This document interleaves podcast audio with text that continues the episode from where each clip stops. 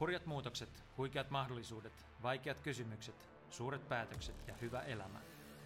10 Finland podcast tuo seuraasi Suomen tulevaisuuden tekijät, näkijät ja etsijät. Isäntänä Jaakko Tapaninen.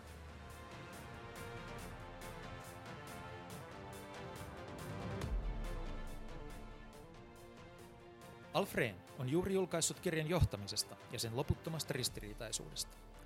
Johtajan pitäisi sekä onnistua että epäonnistua, olla nopea ja hidas, olla järkevä ja tunteellinen, olla miehekäs ja naisellinen, rikkoa ja asettaa rajoja ja niin edelleen. Jokainen johtohommissa ollut tietää, mistä hän puhuu. Alf, joka on nykyisin innovaation, designin ja johtamisen professori Syddansk Universitetetissä Tanskassa, kannustaakin johtajia hylkäämään yksinkertaiset reseptit ja tulemaan sinuiksi tehtävän repivyyden kanssa – Saamme myös kuulla, kuinka bisnesajattelijoiden toplistoilla jatkuvasti esiintyvä Alf työskentelee omien asiakkaittensa kanssa, sekä mitä hän oppi itsensä johtamisesta kirjoittaessaan kirjan johtamisesta. Hyviä kuunteluhetkiä!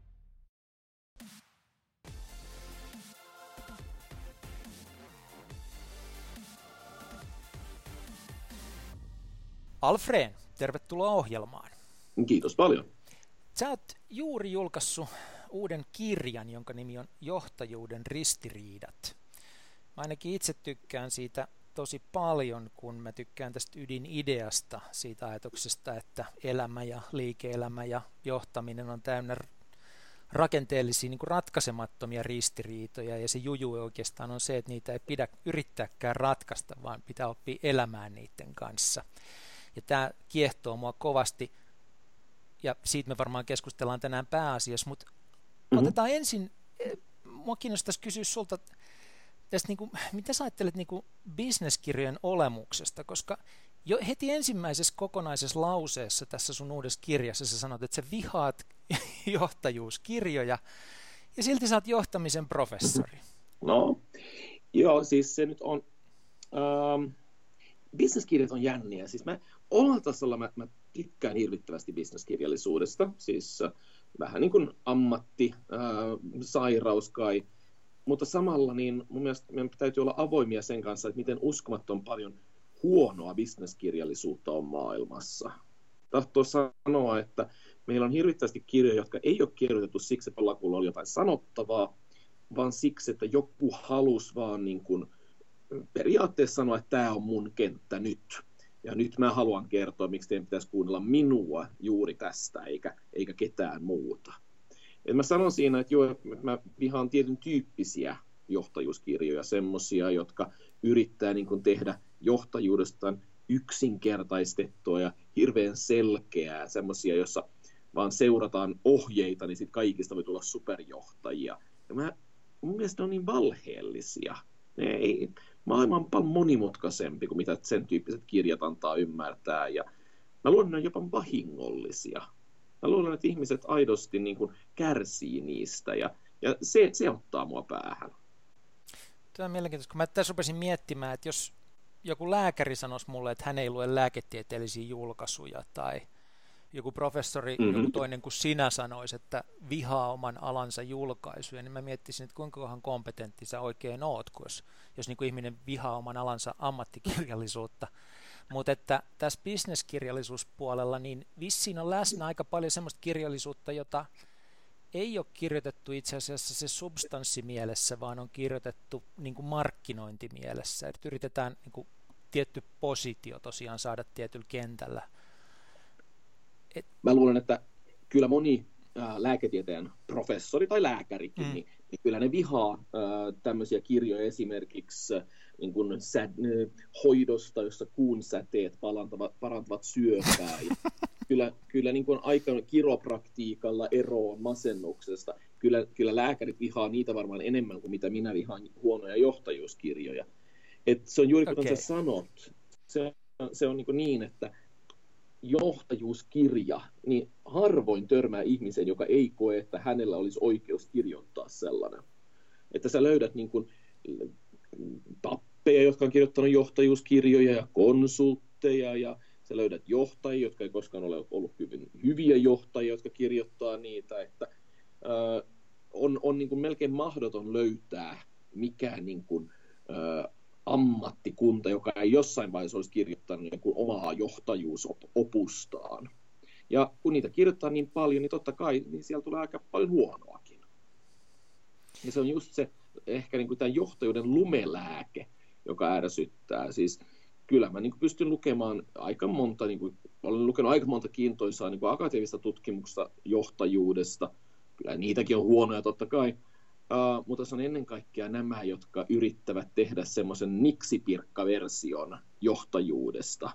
Näin, näin sinäkin pystyt tulemaan Steve Jobsin kaltaiseksi seuraamalla kolmea niin kuin helposti opittavaa kikkaa. Se on melkein kuin clickbait-kirjallisuutta, että siis, seitsemän tietä supermenestykseen.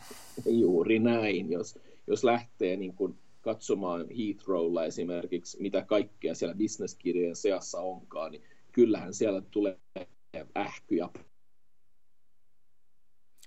Kirjoitetaan aika paljon heppoista. Ja, ja sitä paitsi ehkä, tämän, ehkä tämä kuuluu ehkä myöskin se, että mä joudun lukemaan aika paljon innovaatiokirjallisuutta.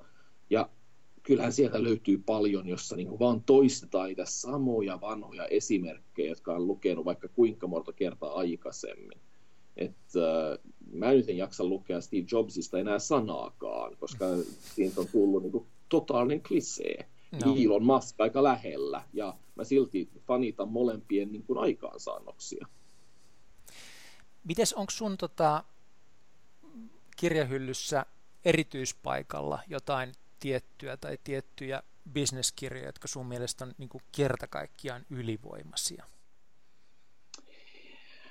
Ähm, mun kirjahyllässä on, on aika paljon omituista, äh, että on mulla niin semmoisia bisneskirjoja, jopa johtajuuskirjoja, jotka mun mielestä niin on, on pärjännyt aika hyvin. Että voi, vanhasta herrasta Tom Peters voi olla montaa mieltä, mutta kyllähän jotenkin aina onnistuu vähän niin kuin tuomaan jotain pontevaa, jotain, niin kuin, jos se on hauska lukea, jos ei muuta, niin ihan vaan tyylin vuoksi ja kyllä mä nyt olen kahlannut ne, ne Collinsit sun muut, ja sekin on, on ihan niin kuin, äh, miellyttävä äh, herra, ja jota mielellään niin kuin lukee.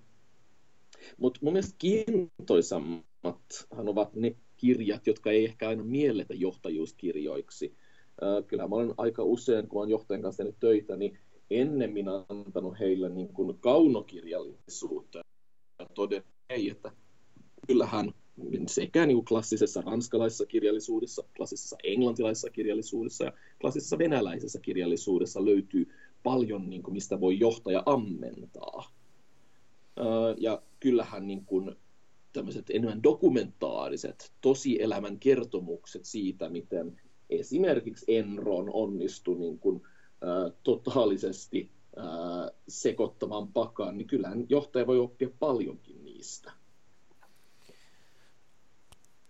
Voisitko sanoa jonkun kaunokirjan, jota sä oot tavallista useammin suositellut johtajille? No mulla se, se huvittava on, että äh, se, minkä mä melkein aina suosittelen jopa johtajille, on A Confederacy of Dances. Äh, okay. Eli äh, tyhmyreiden, onko se tyhmyreiden salaliitto suomeksi? Mä en muista. A Confederacy of Dances Toolin kirja. Äh, se on outo komedia äh, hyvin epämiellyttävästä miehestä, mutta se on kirjoitettu, se on oikeastaan niin kuin komedia inhimillisyydestä, siitä, että miten me kaikki olemme niin kuin, äh, oman tyhmyytemme, oman rajallisuutemme vankeja. Ja sitä paitsi hirvittävän hauska kirja. Ja olenhan mä tehnyt näitä klassisiakin, että mä oon niin lukenut äh, esimerkiksi Shakespearea äh, johtajien kanssa, ja me ollaan keskusteltu sitten siitä, että mitä me voimme nähdä itsestämme Otellossa tai Macbethissä – Uh, et, et tavallaan mä olen ollut aika klassinen tässä, että mennyt tämmöisen vanhojen hyvien ja, ja tunnettujen kirjojen kautta. Uh, Mutta hauskimmat reaktiot on melkein aina ollut siinä, kun mä kun mä olen niin suositellut esimerkiksi niin kuin, uh, kirjallisuutta siitä, että miten Stalinin nousu, uho ja tuho niin mitä ne voi opettaa nykyjohtajalle, että miten, miten ihminen voi menettää niin kuin ideaalinsa.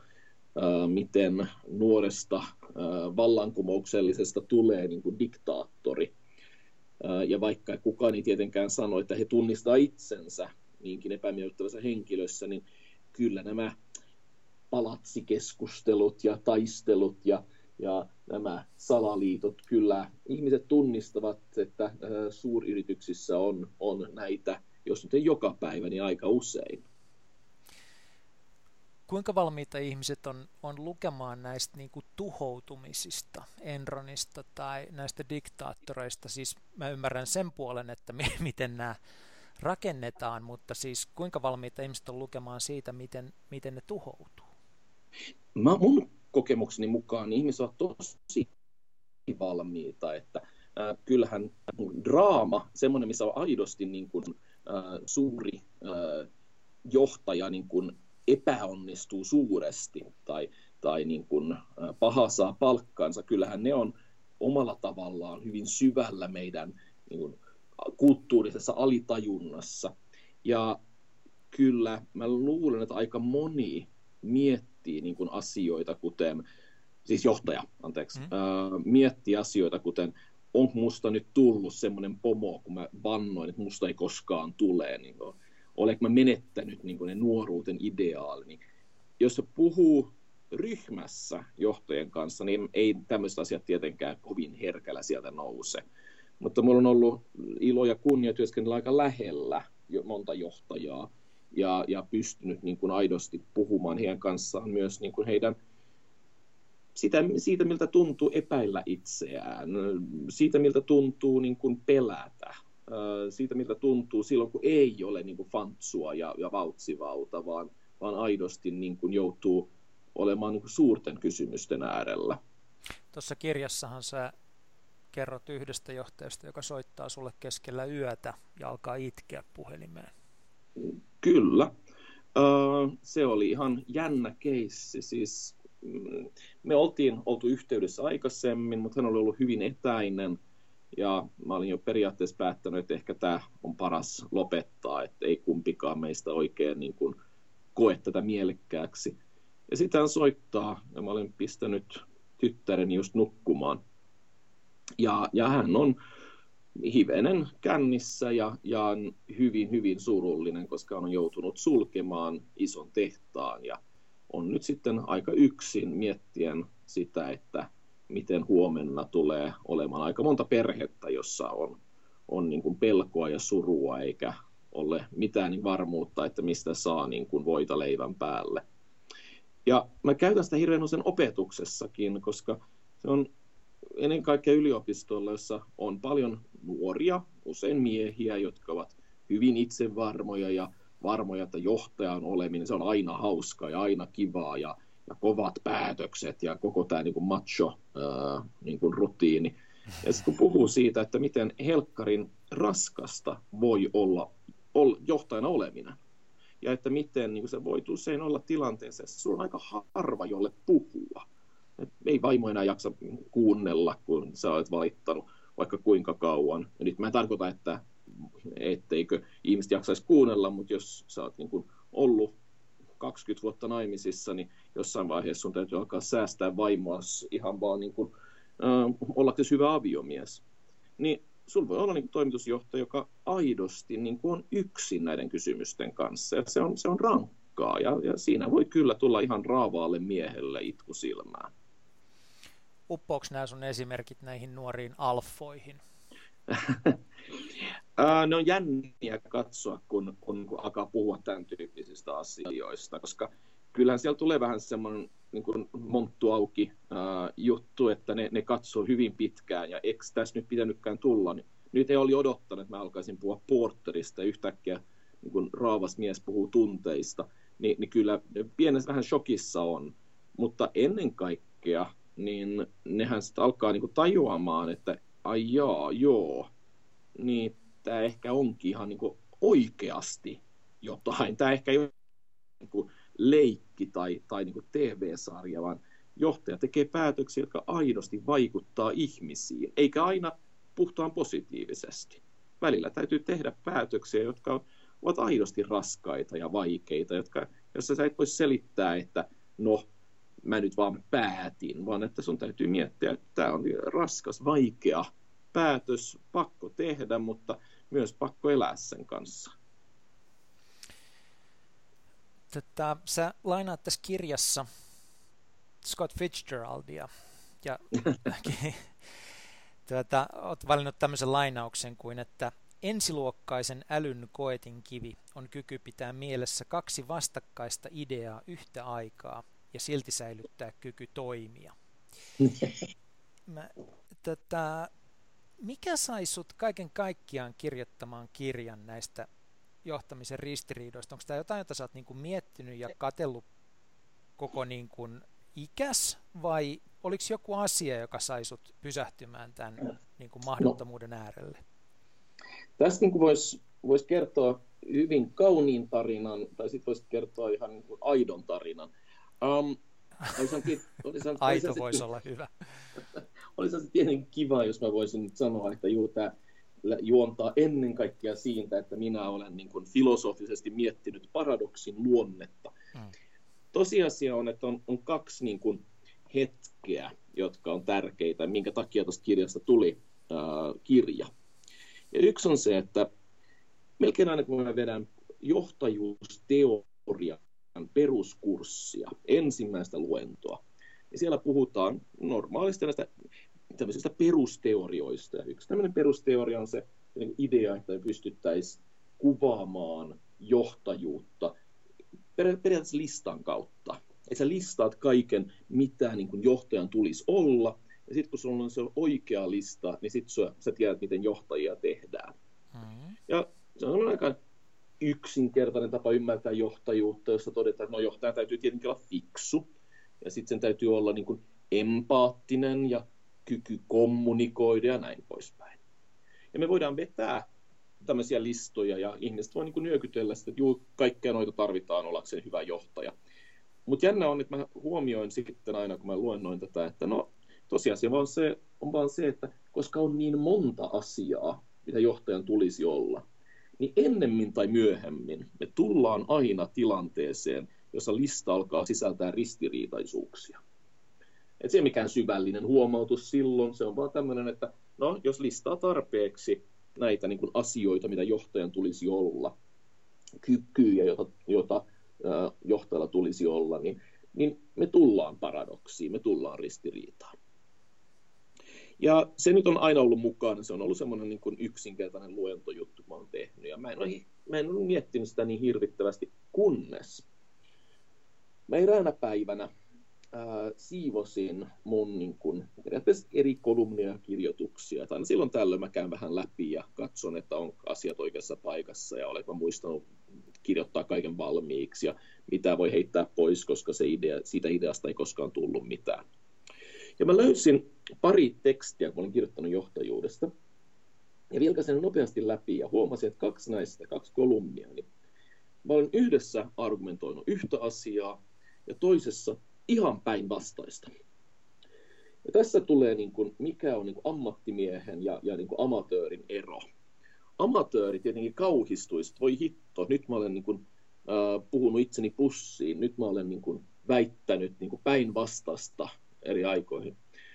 Ammattimies tietenkin toteaa, no näinhän mä tarkoitin sen ihan niin kuin alusta saakka, että tämä ei ole mitenkään ongelma, tämä on päinvastoin niin kuin fiksumpi ratkaisu ja, tai ylemmällä tasolla oleva ratkaisu. Mä hihittelin siinä vähän itsekseni. Ja mä totesin, että hitto, että on vähän jännä, että kukaan ei ole koskaan kirjoittanut kirjaa, joka lähtee vaan näistä ristiriidoista, vaan siitä, että johtajan tulee olla kova, mutta samalla pehmeä. Johtajan tulee olemaan nopea, mutta samalla kyetä odottamaan. Johtajan pitää olla miehinen mies, mutta samalla sisäistää naisellinen osa itseään. Ja mä niin kuin vanistahdin ja näiden tekstipätkien kanssa aloin kirjoittaa näitä kirjoittaa pitkää listaa, että mitä kaikkia niin hauskoja paradoksia honkaan. Ja olla kun ollakin, kun mä olen lopettanut sen listan, mä katsoin sitä ja sanoin, että tähän näyttää ihan kirjalta. Että mäpäs kirjoitan tämän. Et kyllä siinä tuli pari muutakin askelta, muun muassa, että mun piti kirjoittaa ne kappaleet. Mutta se lähti siis siitä, että mä löysin niin ristiriidan omassa, omissa väittämissäni johtajuudesta. ja mu- aloin muistella sitä luentoa ja totesin, että hei, että ristiriidat oikeastaan aika jänniä. Että ei, se, se syntyi ennen kaikkea siitä, että mä sattumoisin huomasin, että olin itsekin niin puhunut, puhunut ristiriitaisia ja päätin niin kuin tehdä siitä jutun. Mä kirjoitin joskus reilu, eikö siitä on noin kymmenen vuotta sitten, niin kirjan Helsingin piispasta Eero Huovisesta. Ja mm. silloin aina kun mä olin niin kuin mielestäni päässyt jonkun niin kuin tosi tärkeän jutun jäljille yrittäessäni ymmärtää, miten tämä niin kuin teologia, piispa ja johtaja ja niin edelleen toimi, niin sitten se hajosi kappaleeksi. Sitten kun mä kysyin siltä, että, että miten näin kävi, niin sitten hän aina sanoi, että totuus asuu paradokseissa.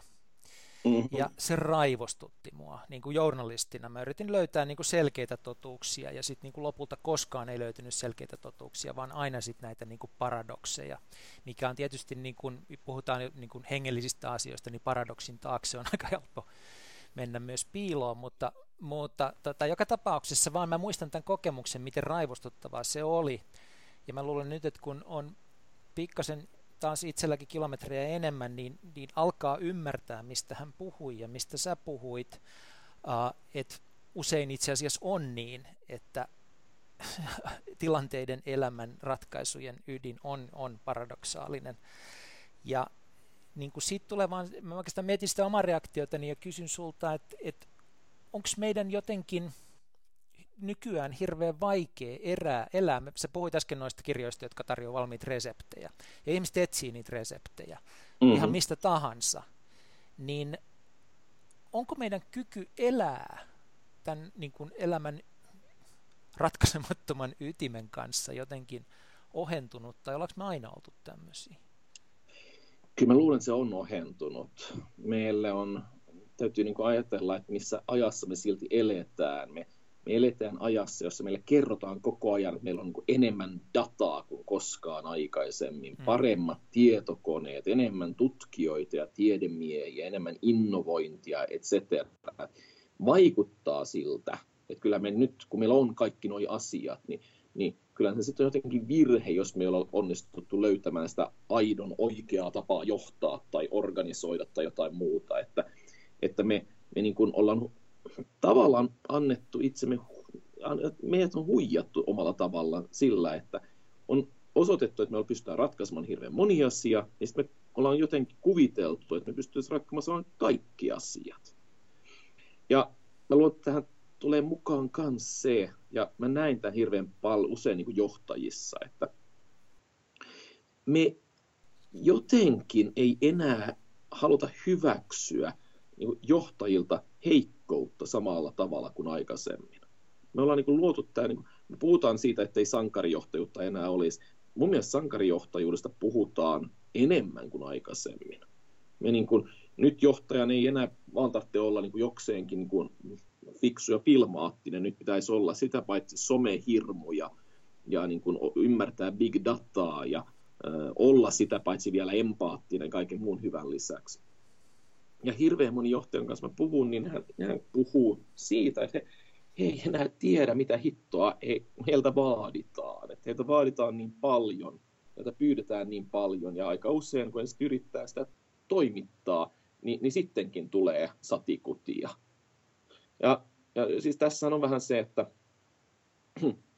on olemassa, äh, kutsuitte teoreettiseksi psykoanalyytikos Slavoj Žižek, joka puhuu niin kuin meidän aika paljon niin siitä, että meillä on nämä meidän traumat, jotka ennen kaikkea kumpuaa siitä, että, että me toivotaan jotain ja sitten kun me saadaan se, niin sitten meillä vasta on paha olla. Ja mä esimerkiksi miettinyt hahmoa, josta harvoin puhutaan niin kuin johtajuusmielikeskusteluissa ja harvoin puhutaan niin kuin bisneskirjoissa. Juhani Sipilä, joka ei tänään ehkä ole Suomen rakastetuin ihminen todennäköisesti aika matalalla sillä listalla. Sitten olen miettinyt niin Sipilää, että on, on se niin kuin, puuttumatta siitä hänen politiikkaan, mutta, jotenkin me nähdään tämä trauma niin selkeästi tässä, että me haluttiin yritysjohtaja pääministeriksi. nyt nyt niin kuin tulee jotain kunnollista, kun tulee yritysjohtaja. Ja sitten se pentele alkaa käyttäytyä kuin yritysjohtaja. Hitto, didn't see that one coming. Että et, et, niin kuin me pyydettiin yritysjohtajaa ja sitten me saatiin sen, niin, niin sitten me vasta alettiin niin kuin valittaa, että ei hitto, miten se kykenee, miten se pystyy, miten se voi. Mä luulen, tässä on, tässä on se, että me halutaan niin kuin vahva johtajahahmo, ja sitten me saadaan se, niin sitten me todetaan, että toihan on ihan niin kuin täys pers läpi. Me, me halutaan kuuntelevaa, mutta sitten kun se kuuntelee, niin sitten se onkin vätys, eikä niin osaa tehdä päätöksiä. Ja niin sanomatta nyt, että voi pikkujohtajaa ja on, on se nyt niin säälijohtajaa, niin, niin kyllä meidän täytyy yhteiskunnassakin pystyä vähän keskustelemaan siitä, että mitä me aidosti halutaan. Aikaisemmin me hyväksyttiin johtajia ennen eri tavalla. Nykyään niin kuin meillä on keskustelu, jossa johtajan pitäisi olla melkein Jeesuksesta seuraava tai mielellään vähän parempi. Niin eikö se vähän päde niin kuin kaikkiin muihinkin kuin johtajiin? Siis jotenkin tämä aika vaatii täydellisyyttä, johon kukaan mm-hmm. ei pysty. Silleen, että mä ainakin kuvittelen, että oli aika ja tietty liikkeenjohdon kirjallisuuskin sanoo, että pitää valita ihminen niin kuin tehtävänsä vahvuuksien mukaan. Ja mm-hmm. meillä on aina heikkouksia, koska me ollaan ihmisiä. Mutta mm-hmm. tuijottamalla heikkouksiin, niin sä saat vain keskinkertaisuuksia. Et pitää tuijottaa vahvuuksiin ja hyväksyä se, että on, on myös heikkouksia. Mutta jotenkin totta kai on tärkeää niin kun, kiinnittää huomiota siihen, että ihmiset käyttäytyy epärehellisesti tai huonosti tai kunniattomasti tai muuta semmoinen koittaa kitkeä sitä, mutta samaan aikaan se, että me odotetaan johtajilta ja kaikilta muiltakin täydellisyyttä ja heti kun me havaitaan virhe, niin me aletaan kiljoa, että eroa, niin on jotenkin aivan mahdoton yhtälö.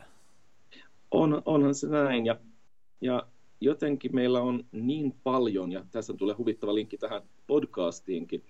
Uh, joskus kun mä olen luennoimassa, niin mä, mä heitän vähän, vähän niin kuin semmoisena provokaationa, että hei, et muist, täällä on vähän vanhempaa väkeä, mä totean, että osa teistä varmaan muistaa sen ajan, jolloin riitti, että sä vaan teit sun duunin. Sitten ne alkaa hihittelemään vähän siellä, koska pari heistä on tarpeeksi vanhoja. Sitten mä sanon, niin, ja osa teistä, jotka ei ole täysin niin vahven, vanhoja, niin te muistatte, että silloin, kun, kun niin kuin, ei enää riittänyt, että sä vaan teit sun työt, sun piti tehdä ne tehokkaasti. Sitten meillä oli tehokkuusdiskurssi, jossa puhuttiin siitä, että oletko nyt optimoinut sun, sun niin kuin tuntien käytön ja näin poispäin. Mutta sitten tuli se aika, jolloin ei riittänyt edes olla tehokas. Koska tehokkuushan, tehokkuutta pystytään mittaamaan ja tehokkuudella on tietty raja. Et kukaan ei voi väittää, että susta voi tulla niin kuin miljoona kertaa tehokkaampi. Mutta sitten tuli se, että nyt piti innovoida. Ja innovaatio on jännittävää, koska sehän on tämmöinen vaatimus, joka jaksaa vaatia. Että sä luot jotain, mikä on niin kolme kertaa parempaa kuin aikaisemmin, ja aina tulee joku, joka sanoo, että piti tehdä kymmenen kertaa paremmin. Ja nyt meillä on tämä linkki tähän niin podcastiinkin, että, että me ollaan luotu idea siitä, että meidän täytyisi olla niin uskomattoman hyviä että tämmöisillä taikasanoilla, kuten innovaatio, luovuus, johtajuus, niin voidaan niin kuin päästä mittaamattomiin äh, parannuksiin. Ja mä luulen, että tämä stressaa ihmisiä. Mä luulen, että se niin kuin luo, luo niin kuin kuvan siitä, että mikään ei ole koskaan tarpeeksi. Sitten sä oot pinnistänyt ja pinnistänyt, kunnes sä oot saanut sen kymmenen kertaa paremmin eikö siellä ole joku penteli, joka vaatii, että nyt pitäisi tehdä ainakin 20 kertaa paremmin? Itse, tällä podcastilla on joitakin seuraajia, jotka joskus on yhteydessä muuhun ja sanoo, niin ne tykkää kuunnella tätä, kun kerrot, puhutaan uusista asioista ja siitä, että mitä on tapahtumasta, mutta kritisoi siitä, että eihän aina voi kaikessa olla maailman paras. Et kun usein on vieraana ihmisiä ja yrityksiä, jotka pyrkii jossakin asiassa olemaan maailman parhaita, ja yksi sellainen väite onkin, että, että niin kuin ainoa keino menestyä nykyään yrityselämässä on, että löytää jonkun semmoisen raun, jossa voi olla maailman paras, niin tämä ajatus siitä, että ollaan maailman parhaita, niin joitakin ihmisiä se ottaa aivoon aika lailla. Mä, ja, ja mä, jo, totta kai sä voit, mun mielestä tuossa on niin kuin, tavallaan tehdään tietty pieni ajatusvirhe. Hmm. Et, no, mä olen aivan takuu varma siitä, että mä olen maailman paras ALF-niminen suomenruotsalainen äh, designin, äh, innovaation ja johtamisen professori. Äh, et, et sillä tavalla mä voin kyllä olla maailman paras, mutta ei tarvitsekaan hirveän kau kauas tuosta niin kuvauksesta, kunnes mä olen aika kaukana maailman parhaasta. Et toi konstruoitu idea siitä, että kaikki voi jotenkin olla best in class, maailman johtava, niin kyllä se vaatii aika ketterän tavan puhua siitä, että mit, mitä, niin kuin, miten spesifi se, niche voi oikeasti olla. Ja mä luulen, aika yksi parhaimpia johtajia, jonka olen tuntenut, niin oli äh, sattumoisin ihan niin kuin suomalainen insinööri, mikä aina ilahdutti mun faijaa, niin kuin mä tämän totesin silloin, kun faija vielä oli elossa. Oliko faijas insinööri? Mun faija oli insinööri. Ja. ja, ja hän oli kyllä vähän sitä mieltä, että se, että musta tuli ekonomi, oli, jos nyt ei synti, niin ainakin, jos nyt ei synti, niin kyllä ainakin suuri häpeä. Um, ja tämä niin kuin johtaja, niin hänen pointti oli vain se, että ei hän, ei hän oikein miettinyt sitä, että miten, miten niin kuin hänen piti vallottaa maailma, vaan hän halusi vaan, että hän ja kaikki, joiden kanssa hän teki töitä, niin yritti vain jatkuvasti vähän parantaa. Ja siis hän oli hirveän niin kuin onnellinen, kun mä tapasin hänet yhtenä päivänä ja, ja hän sanoi, että me ollaan niin kuin kaikki onnistuttu niin kuin lyhentämään kaikki meidän kokoukset. Että me ollaan, nyt me ollaan päästy tilanteeseen, että kaikki meidän kokoukset on niin kuin nopeampia kuin aikaisemmin. Ja mä kuuntelin sitä hänen suurta intoa tästä ja, ja niin kuin vähän hymyilin, koska joku, joku niin kuin hieman arrogantti osa musta totesi, että no niin, no, no on se kiva, että sä voit iloita tuommoisestakin pienestä asiasta, mutta kyllä mä niin kuin tajuan, että sulla on suurempiakin ongelmia oikeasti. Mutta sitten mä niin kuin taas mietin, että ei hitto, että onhan se tietenkin niin, että johtajuus on välillä, että sä teet noita hirveän pieniä asioita, jotka voi olla hir- vaikeita niin kytkeä johonkin megalomaaniseen maailmanvallotukseen, mutta jotka voi olla siinä hetkessä ja siinä organisaatiossa, siinä tilanteessa hirveän tärkeitä. Et, äh, se tärkeä mun mielestä on, että ja siitä, siitäkin syystä mä lainaan Wittgenstein tuon kirjan alussa on, että niin annetaan näiden käsitteiden, oli se sitten kymmenen kertaa parempi, tai johtajuus, tai innovaatio, tai world class, tai mikä tahansa, että niistä ei tule pakkopaitoja, että niistä ei tule jotain, mikä aiheuttaa meille stressiä ja, ja aitoa tuskaa. Ne on hirveän tärkeitä ja hyviä silloin, kun ne aidosti vie meitä eteenpäin. Silloin, jos 10x, niin kuin 10 kertaisuus, silloin se aidosti niin kuin inspiroi sua, niin totta kai se on hyvä asia. Erinomaista. Jos aidosti niin kuin olet liekeissä luovuudesta ja innovaatiosta, niin loistavaa. Mutta jos aidosti sä koet, että hitto, että jos mä en koskaan lue tai kuule edään sanaa johtajuus, mä tulen olemaan aivan yhtä onnellinen, niin kyllä siinä niin on tapahtunut jotain, jotain mihin kannattaisi puuttua.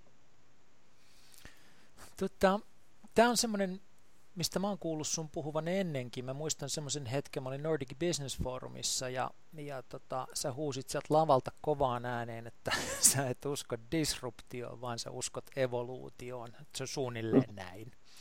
Okay. Ja, ja, ja tota, mä niin kuin sitä mietin, että niin kuin nyt suhteessa tähän, mistä me just keskustellaan, että pitääkö olla vähän parempi vai pitääkö olla kymmenen kertaa parempi. Ja sitten mä vaan mietin, pysähdyin sen äärelle, kun tuossa kirjassa se kuitenkin viittaa myös tämmöisiin niin kuin, ää, disruptiivisiin tilanteisiin. Yhdessä mm-hmm. kohdassa kirjoitat, että vaarana on, että kun pelikenttä muuttuu, se mikä oli järkevää voikin osoittautua mitä suurimmaksi järjettömyydeksi. Kysykääpä vaikka Nokialta, joka on mm-hmm. niin kuin klassinen esimerkki tästä disruptiosta, niin, niin tota, onko tämä vähän paremmin ja toisaalta sitten niin kuin disruptiiviset muutokset, jotka vaatii niin kuin sitä, että tehdään valtavasti paremmin ja täysin toisin, joka on siis e- eri asia kuin mm-hmm. evoluutio, niin onko tämä yksi näistä paradokseista? Onhan se siinä mielessä, että jos me vaan niin kuin tuijotetaan tämmöistä vähän paremmin, jatkuvasti pientä niin kuin viilausta, niin kyllähän siinä äkkiä voi, ei pakosta, mutta voi jäädä niin kuin isoja muutoksia täysin näkemättä luonnollisesti. Samalla, jos sä niin kun jatkuvasti metsästät vaan disruptiota, niin kyllä sä tietenkin jätät näkemättä monta pientä, yksinkertaisempaa, ehkä hyödyllisempää jopa parannusta, kuin olisi voinut tehdä. Et silloin kun mä niin men jo työskentelen niin kuin firmojen kanssa, niin kyllä mä koen, että tämä niin kuin meidän tendenssi, ja tässä, tässä niin kuin mä mietin niin kuin aina mun vanhaa niin kuin oppi-isääni ja mun, mun niin kuin Klaus Gustafsson, joka oli mun ohjaajani muun muassa, niin hän aina niin kuin toitotti meille sen, että hei, muistakaa nyt, että ihminen on äärieläin. Ihminen menee aina ääritilasta ääritilaan.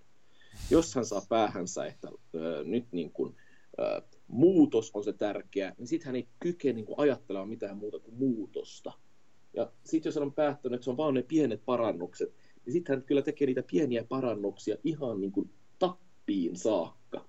Että ihmiset vaan ovat tämmöisiä ääriolioita, että meille, me aina päädytään jompaan kumpaan ääripäähän. Tää, vaikka me kuvitellaan, että me ollaan jotenkin niin sentristisiä, niin, niin ei, kyllä me, me aina niin heilutaan. Ja mä luulen, että hän oli oikeassa. Me, me, me niin halutaan jompaan kumpaan ääripään. Me halutaan, että joku on totta. Sekä että ajattelu on meille hirveän vaikeaa, vaikka me tiedetään jollain älyllisellä tasolla, että suurin osa ihmisistä, tai suurin osa asioista ovat sekä että.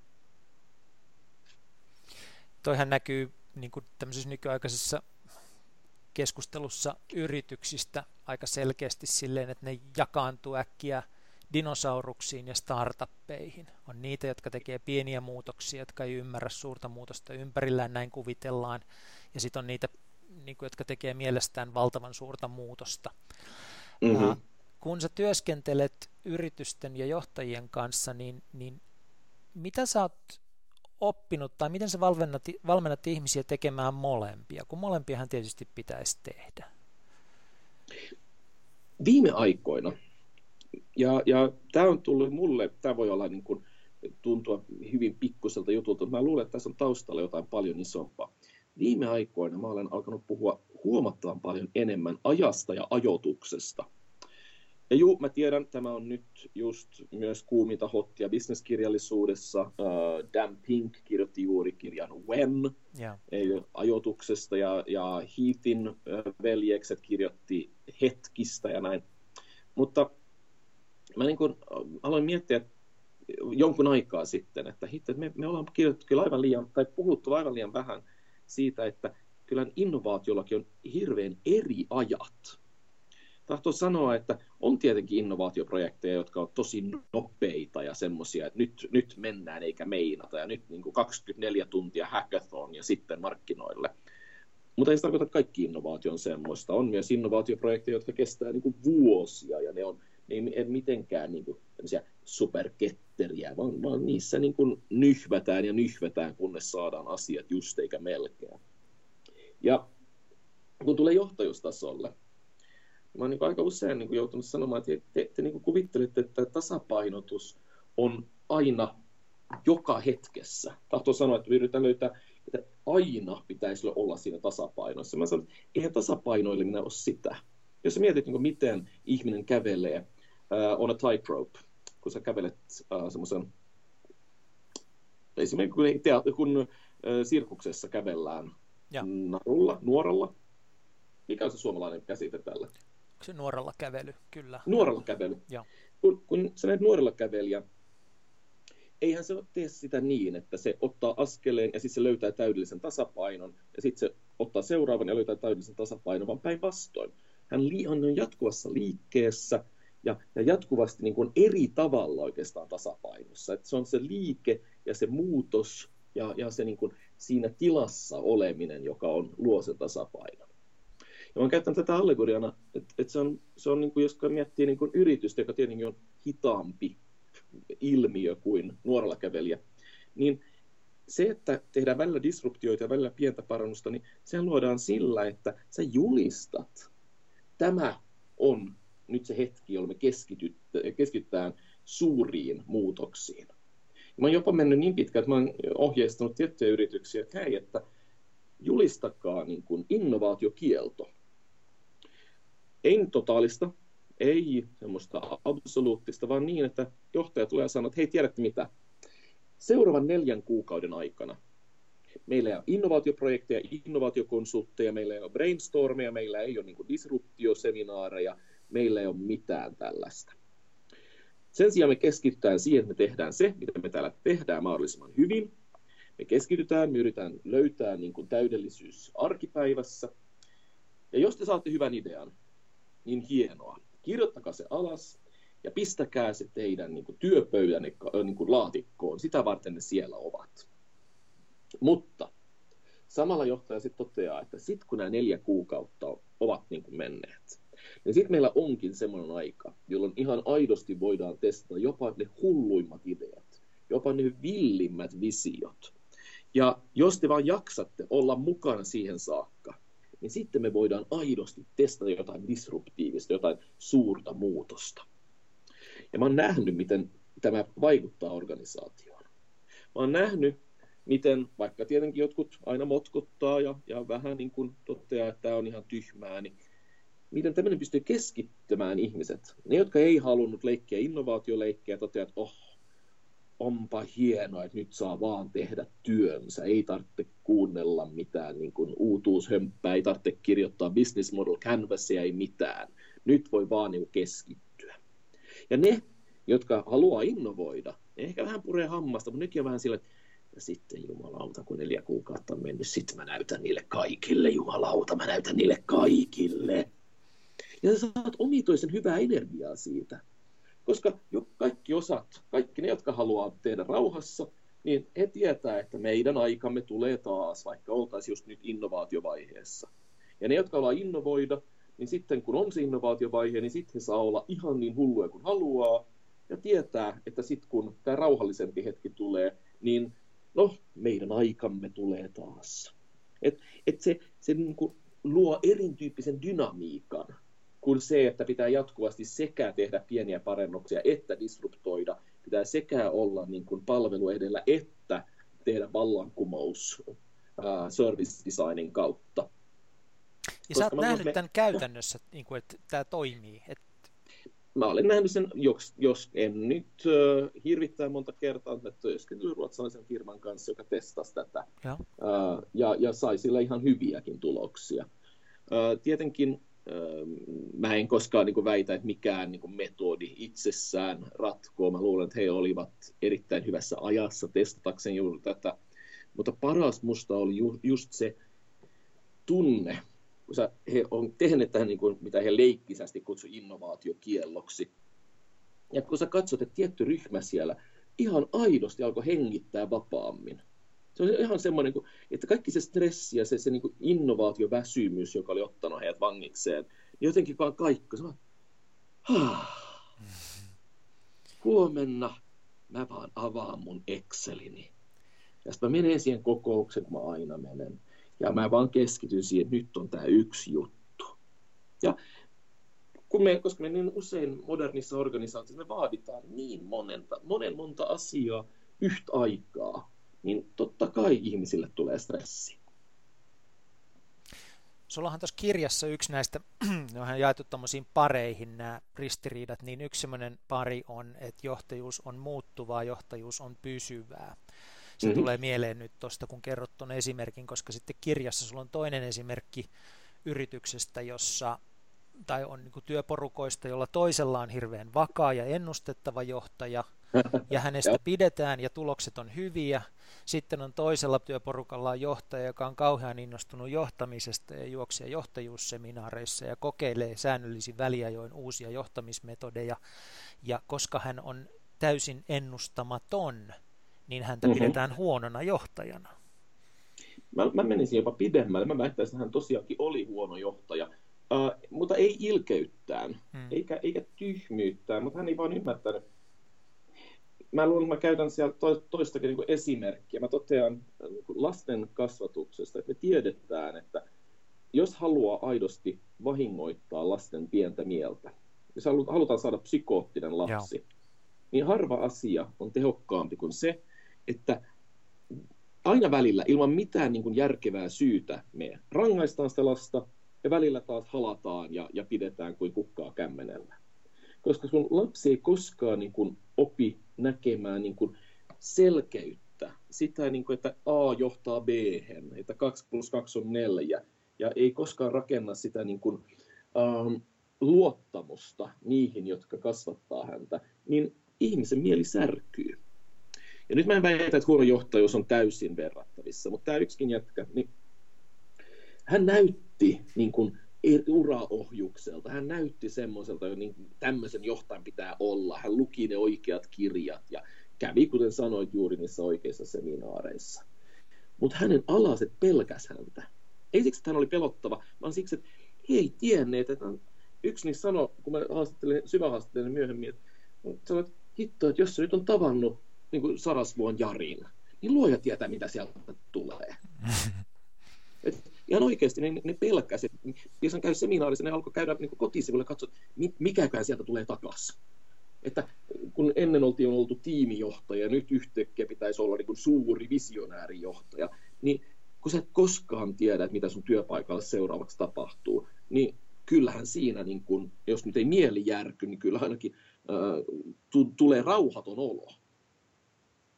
Ja se, se niin tärkein juttu siinä Stodessa oli se, että tämä toinen, niin äh, hänestä hän sanottiin niin kuin ihan avoimesti, että juu, se on kusipää, mutta hän on meidän kusipää. Koska hän oli vaikea, aidosti vaikea. Siis hankala ihminen, mutta hän oli joka päivä yhtä hankala ja samalla tavalla hankala. Ja, ja koska me organisaatioissa, niin kyllä me opitaan elämään asioiden kanssa – me opitaan, että jos se nyt on samalla tavalla aina hankala, niin me luodaan ne mekanismi, jonka kautta me voidaan sitten niin kuin sitä hoitaa. Ja hänen vakaus, se, että hän piti linjan, niin se oli mikä teki hänestä jopa niiden alaisten joukossa, joka kutsui kusipääksi, teki hänestä aika hyvän johtajan. Um, ja pointti ei tietenkään ole se, että ihmisten pitäisi käyttäytyä huonosti olla kusipäitä, vaan juuri siinä, että meillä kaikilla on heikkoutemme jos me yritetään niin kuin täysin häivyttää nämä, etenkin jos me yritetään väärällä tavalla juoksemassa jokaisen uuden johtajuusteorian perään, niin ei me aiheuttaa muuta kuin kaaosta. Mutta jos me yritetään olla sellaisia kuin me olemme, avoimesti ja rehellisesti, läpinäkyvästi jopa ne meidän vähemmän mairittelevat osat, niin kyllä ihmiset meidän ympärillä oppii elämään niiden kanssa ja oppii olemaan meidän kanssa. Tähän mä uskon vakaasti. Mä Mä luulen, että mä sanonutkin siellä jossain, että jos niin haluaa yhden ainoan niin opin ottaa tuosta kirjasta, niin se on juuri tuo. Johtajan pitää pitää linjansa. Niin, eikö aina kun työtyytyväisyyttä tutkitaan, niin tulos ole se, että niin kun ihmisten pitää tietää, mitä niiltä odotetaan hyvin selkeästi, ja sitten mm-hmm. niille pitää kertoa se, että onnistuiko ne siinä, ja että tämän niin kun sekä kertomisen että palautteen pitää olla sillä tavalla niin kuin vakaata. Mm-hmm. Kun tietää, mitä odotetaan, ja odotetaan sellaisia tietenkin, että ihminen pystyy siihen, niin tuota, silloin ihmiset on kaikkein tyytyväisimpiä. Kyllä, kyllä. Ja ää, myös, myös se, että mikä mun mielestä puuttuu usein ää, tämmöisissä johtajuuskeskusteluissa – meillä ihmisillä on monta supervoimaa, uh, mutta yksi meidän niin kuin ehdottomasti niin kuin vahvimmista on se, että me tunnistetaan silloin, kun ihminen on falski. Ja. Me tunnistetaan silloin, kun ihminen on epäaito. Et meidän ei tarvitse montaakaan hetkeä katsoa epäaitoa ihmistä, kun me tunnistetaan, ehkä ei välittömästi niin, että me pystytään sanomaan, että mikä siinä on, mutta jokin niin kuin kutina meillä tulee, että hei hitto, toi ihminen ei ole aito. Ja jos sä olet aidosti hankala, jos olet aidosti semmoinen, että sä et oikein tykkää niin puhua liikaa asioista, niin, niin on se nyt parempi, että sä olet se, kun sä olet, ja annat ihmisten löytää, niin kuin, ja itsekin yrität löytää tapoja silti toimia johtajana, kun että sä sitten epäaidon falskilla tavalla yrität olla joku niin kuin small talkkaava ää, niin kuin, ää, juttelukone, koska ihmisten parhaimmillaan ihmiset kokee, että sä olet juuri epäaito, pahimmillaan niin sä rikot sen luottamuksen täysin, koska he alkaa epäillä, että sä oot epäaito myös muissa asioissa. Sä oot tässä useita kertoja maininnut, siis me tunnetaan sut julkisesta puhumisesta kirjoista ja tiedetään, että sä oot professori ja niin edelleen, mutta sä oot monta kertaa tässä maininnut ja kirjassa mainitset monia kertoja myös, että sä valmennat yritysjohtajia ja niiden ryhmiä Niin, mä, mä, en, tyk, mä en tykkää sanasta valmentaa. Mun mielestä, okay. anteeksi, mutta mä en, Joo, mä en tykkää siis valmentaja-sana. Siis mä, mä, mä en oikein tiedä, mä oon joskus sanonut, että mä, mä teen te, toimariterapiaa. Mun mielestä se on se lähin sana mulle. Um, koska mä muistan silloin, kun mä aloin, mä olin niin just 31, kun mä, olin, mä pääsin proffaksi ensimmäistä Joo. kertaa. Ja ensimmäisiä niin kuin, sit toimareita, jonka kanssa mä sitten olin jonkun tyyppisessä keskustelusuhteessa, joka, oli, joka ei vaan ollut niin yksi haastattelu ja sitten moikka, niin ää, mä niin aloin miettiä, että mitä mä, koska hän niin kuin viittasi, kun me keskusteltiin toisen kerran, toisella kerralla, kun me tavattiin, niin hän sanoi niin kuin jotain tyyliin, niin nyt kun sä oot täällä mentorina. Ja mä en muista, että mä naurahdin. Mä, mä niin kuin ihan oikeasti vaan pyrskin nauran, että mitä? No, niin, niin, no kyllä sä tiedät, mitä mä tarkoitan. No joo, sori vaan. No siis tässä mä istun jo 31-vuotias pojan kloppia. Tässä on yli 60-vuotias mies, joka johti silti ihan ok kokoista firmaa. Mm-hmm. Niin, jo mä mentoroin. Mä istuin siellä ja keskustelin hänen kanssa omasta mielestäni. Ja sitten se että niin, että onko se valmentaja? Mulla ei mitään valmentamista vastaan. Mä tunnen hyviä valmentajia sekä urheilussa että niin kuin executive coaches. Mutta mä en koskaan kokenut, mitä mä teen on valmennusta, koska se ei, mä niin en, en ajattele sitä sen käsitteen kautta. Terapia on oikeasti lähempänä. Ei mitä mä teen, mutta mä niin kysyn tiettyjä kysymyksiä ja, ja yritän niin auttaa ihmisiä löytämään itselleen niin sanoja ja käsitteitä sille, että miten he, he toimivat tietyssä tilanteessa. Ja annan ehkä vähän neuvojakin, mutta valmentajasana, mä, mä, en, mä en näe itseäni siinä. Mut mi- toimariterapia on mulle uusi sana, vaikka se itse, jollakin tavalla selittää itse itsensä, mutta kuitenkin voitko kertoa jotain siitä, että mitä, mitä se käytännössä tarkoittaa? Siis miten sä työskentelet toimareiden kanssa? Minkälaisissa tilanteissa ne soittaa sulle ja miten Tuleeko sun sohvalle ja alkaa puhua? um, on sekin kerran tapahtunut, uh, mutta aika usein niin se lähtee siitä, että mut kutsutaan jonnekin puhumaan. Sitten mä olen uh, vetänyt jonkun setin siellä, esimerkiksi puhunut luovista kulttuureista tai jotain, tai, tai mahdollisesti jopa johtajuuden ristiriidoista. Ja, uh, sitten se toimari tulee jälkeenpäin, sitten tämä on ihan jännä, että voitaisiko me käydä vaikka lounaalla? Ja, ja sitten me käydään lounaalla ja sitten me päätetäänkin, että, että olisi ihan niin kuin jännä niin pureutua tiettyyn selkeään ongelmaan, jota hänellä on.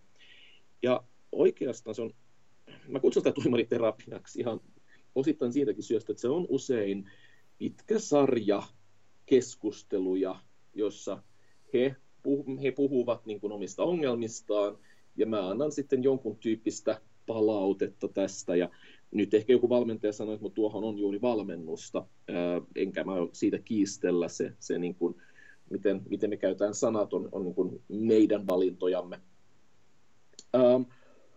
Ja sitten välillä tämä johtaa siihen, että mua pyydetään niin kuin työskentelemään johtoryhmän kanssa tai hallituksen kanssa usein niin, että mä fasilitoin jonkun seminaarin, workshopin tai, tai istun mukana välillä ja vaan seuraan ja kerron, mitä mä näen. Että äh, mulla ei, mä en koe, että mulla on metodia, äh, jos ei niin kuin, ihmiset ei ehkä tiedä tätä, mutta mun niin kuin, taustani on pitkälti niin kuin antropologinen. Siis mun väikkärini oli periaatteessa talousantropologiasta. Mm-hmm. Mä oon tottunut niin kuin, tieteellisestä näkökulmasta niin kuin katsoa yritysongelmia kulttuuriongelmina. Se tarkoittaa, että mä käytän aika paljon aikaa siihen, että mä kuuntelen, mitä sanoja ihmiset käyttää, mitä esimerkkejä he käyttää, miten käyttää, voi välillä niin kuin mitä rituaalia hallitus äh, harrastaa ja äh, välillä, aika usein jopa, niin, niin se johtaa siihen, että mä niin kuin kiinnitän ens itse huomiota johonkin hyvin pieneen asiaan, ja sitten mä kiinnitän heidän huomioon siihen samaan pienen asiaan. Ja sitten me lähdetään sen kautta sit avaamaan, että miten me voitaisiin esimerkiksi tehostaa kommunikaatiota tai, tai minkä takia ehkä ei tietyt ryhmät siinä organisaatiossa saa olla mukana päätöksenteossa. Että ö, mulla ei ole mitään niin kuin, kirjoitettua kysymyspatteristoa tai, tai kaunista tämmöistä surveyta, jonka jonka kautta voisin analysoida. Se on hyvin paljon kyllä sitä, että kuuntelee ja, ja kuuntelee tarkkaan ja kuuntelee aika kauan. Mutta mikä on se kontribuutio tai muutos, jonka sä tuot sitten niin kuin mukana siihen tilanteeseen? Mikä on se, mistä he lopulta sitten maksaa sulle? Se on hyvä kysymys. Mä luulen, että aika usein se, mistä he, he niin kuin loppupeleissä maksaa, on se, että joku on antanut heille uusia käsitteitä, joiden kautta niin purkaa sitä, mitä jo tapahtui organisaatiossa, uutta tapa katsoa organisaatiota. Aika paljon sitä innovaatiotyöstä, kun olen tehnyt, niin on ollut oikeastaan kysymys vain siitä, että miten me voidaan kuunnella toisiamme organisaatiossa vähän paremmin, miten me voimme rakentaa parempaa niin kuin psykologista turvaa organisaatioon. Yksi toimari totesi, kun me, me olemme tehnyt yhden projektin, niin, niin hän totesi, että no, en nyt oikein tiedä, mitä sä oot tehnyt, mutta mut, kyllä pystyn näkemään sen tulokset. Uh, ja siinäkin mä vähän naurahdin. Mä sanoin, että joo, en mäkään aina ymmärrä, että miten tämä menee näin. Että, että siitä tässä niin kun, uh, melkein aina on, on kyse siitä, että en, en mä tuo oikeastaan mitään kovin selkeää uutta ideaa sinne. Mä tuon mahdollisesti vähän eri sanoja, tahto sanoa eri tapoja puhua asioista, ja ehkä sen, että mä pystyn kaivamaan esille tiettyjä ideoita, joita heillä jo oli, tiettyjä niin kuin voimavaroja, joita heillä jo oli, ja mahdollistan, että näitä nähdään laajemmin. Ja mä, mä, niin kun, mä tiedän, että tämä voi kuulostaa siltä, että mä niin tietoisesti en yritä tai yritän niin kun, jopa mystifioida tätä, mutta mulla on oikeasti tostakin iskuruinen tarina, joka on mieluisa tarina puhumisesta. Yhteen aikaan niin mä käytin hyvin paljon, jos olet kuullut mun puhuvan silloin monta vuotta sitten, sä ehkä kuullutkin tämän tarinan. Uh, mä uh, puhuin aika paljon, käyttänyt yhtä keissiä panimoteollisuudesta se oli hauska keissi ja se pystyi kirjo- kertomaan hauskasti ja, ja se oli hyvin niin kuin, suosittu yleisöiden joukossa, koska siinä pystyi nauramaan vähän niin kuin, niille panimon äijille, mutta samalla niin kuin, nauramaan vähän itselleenkin. Ja mä olin ollut yhdessä firmassa ja puhumassa, sisäinen tilaisuus, ei ollut mikään niin kuin, kovin eriskummallinen. Mä olin ollut puhumassa siellä ja, ja saanut ihan hyvät palautteet, mutta se oli that's it. Mulla ei ollut mitään jatkotöitä heidän kanssaan puolitoista vuotta sen jälkeen eräs nainen sieltä organisaatiolta meilaa mulle. Ja se meillä oli vähän pitempi, mutta se, se ytimekäs versio siitä oli suurin piirtein tämä. Moro. Mä en tiedä, jos sä muistat enää, mutta puolitoista vuotta sä olit meillä, meillä puhumassa. Ja mä olin yleisössä. Mä muistan, että se oli ihan hyvä luento. Mä en muista oikeastaan yhtään, mitä sä siinä sanoit, paitsi että kertoit, kerroit siitä yhtä panimosta, jossa he eivät olleet nähneet sitä loistavaa ideaa. Ja halusin vain kertoa, että eilen, kun ne kolmatta kertaa halusi kieltää multa yhtä projektin rahoitusta, mä suutuin niin pahasti, että mä sanoin, että te olette ihan niin kuin te Panimon äijät siinä tarinassa, kun se proffa kertoi. Ja ne nolostu niin, että ne antoi mulle sen rahoituksen. Ja mä halusin vaan kiittää tästä ja allekirjoitus päälle. Ja mä luin sen ja mä totesin, että tämä on paras palaute, kun mä koskaan olen saanut. Tämä on täydellistä. Ja miksi on täydellistä? Koska se ei lähtenyt semmoisesta, oi sinun teoriat olivat niin täydellisiä ja, ja kokonaisvaltaisen kauniita, että sä pystyit niin kuin, äh, muuttamaan mun elämän loppua elämäksi. Vaan se sanoi, että en mä oikein muista, mistä sä puhuit. Mutta se yksi keissi oli tosi hyvä ja se pysyi mun mielessä. Ja se pysyi ilmeisesti loppuorganisaationkin mielessä. Ja nyt puolitoista vuotta myöhemmin mä aikaan sain tämän pienen muutoksen. Ja mä rakastan sitä tarinaa siksi, että ensinnäkin se pitää ihmisen vähän nöyränä. Että niin kuin, en mä, se oli ihan hyvä, en mä muista mitä sä sanoit. Uh, mutta myöskin se, että se kertoo, miten yksi ainoa tarina, ja per, oikeastaan periaatteessa yksi sana, tai sana, pari sanaa, ne Panimon äijä, miten se pystyy elämään organisaatiossa ja jopa paljon sen jälkeen, kun sä oot lähtenyt aikaan saamaan siellä muutosta. Et se, se, se voi kuulostaa tosi pieneltä asialta, mutta ne on ne hetket, joita mä rakastan. Silloin kun sä oot tuonut jonkun pienen vaan sanan käänteen tai pienen eri tavan miettiä tai eri tavan, niin kuin, jopa pienen tarinan, joka sitten alkaa elämään siinä organisaatiossa. Ja se aidosti tuo mulle iloa. Ja, ja silloin mä koen, että mä oon tehnyt jotain arvokasta. Että vaikka se on pieni asia, niin silti, että se, se, ne pienetkin asiat voivat olla ne, jotka aikaansa aika isojakin muutoksia. Sä sanoit, että sulla ei ole mitään niin kuin shabluunaa, jolla se val, niin kuin valmista rakennetta, jolla sä meet ja tiettyä metodia, jolla sä muutat, mutta onko toi kuitenkin niin kuin jotain, johon sä niin kuin tietoisesti pyrit, on tommoset, niin kuin sen sijaan, että sä muutat, tai niin kuin, että sä pyrit oivalluttamaan, että sinne jää joku tämmöinen niin kuin vaivaamaan ihmistä työskentelemään sinne aivoihin, joka sitten jonakin päivänä kantaa hedelmää. Mm, no joo, mä en, mä en tiedä, jos se sitten on metodi, jos se on niin, niin hienoa. Nyt, nyt mä oon keksinyt, että mulla on metodi. on se parempi kertoa, että tämä on metodi, kun, kun vaan niin kuin ihmetellä asiaa.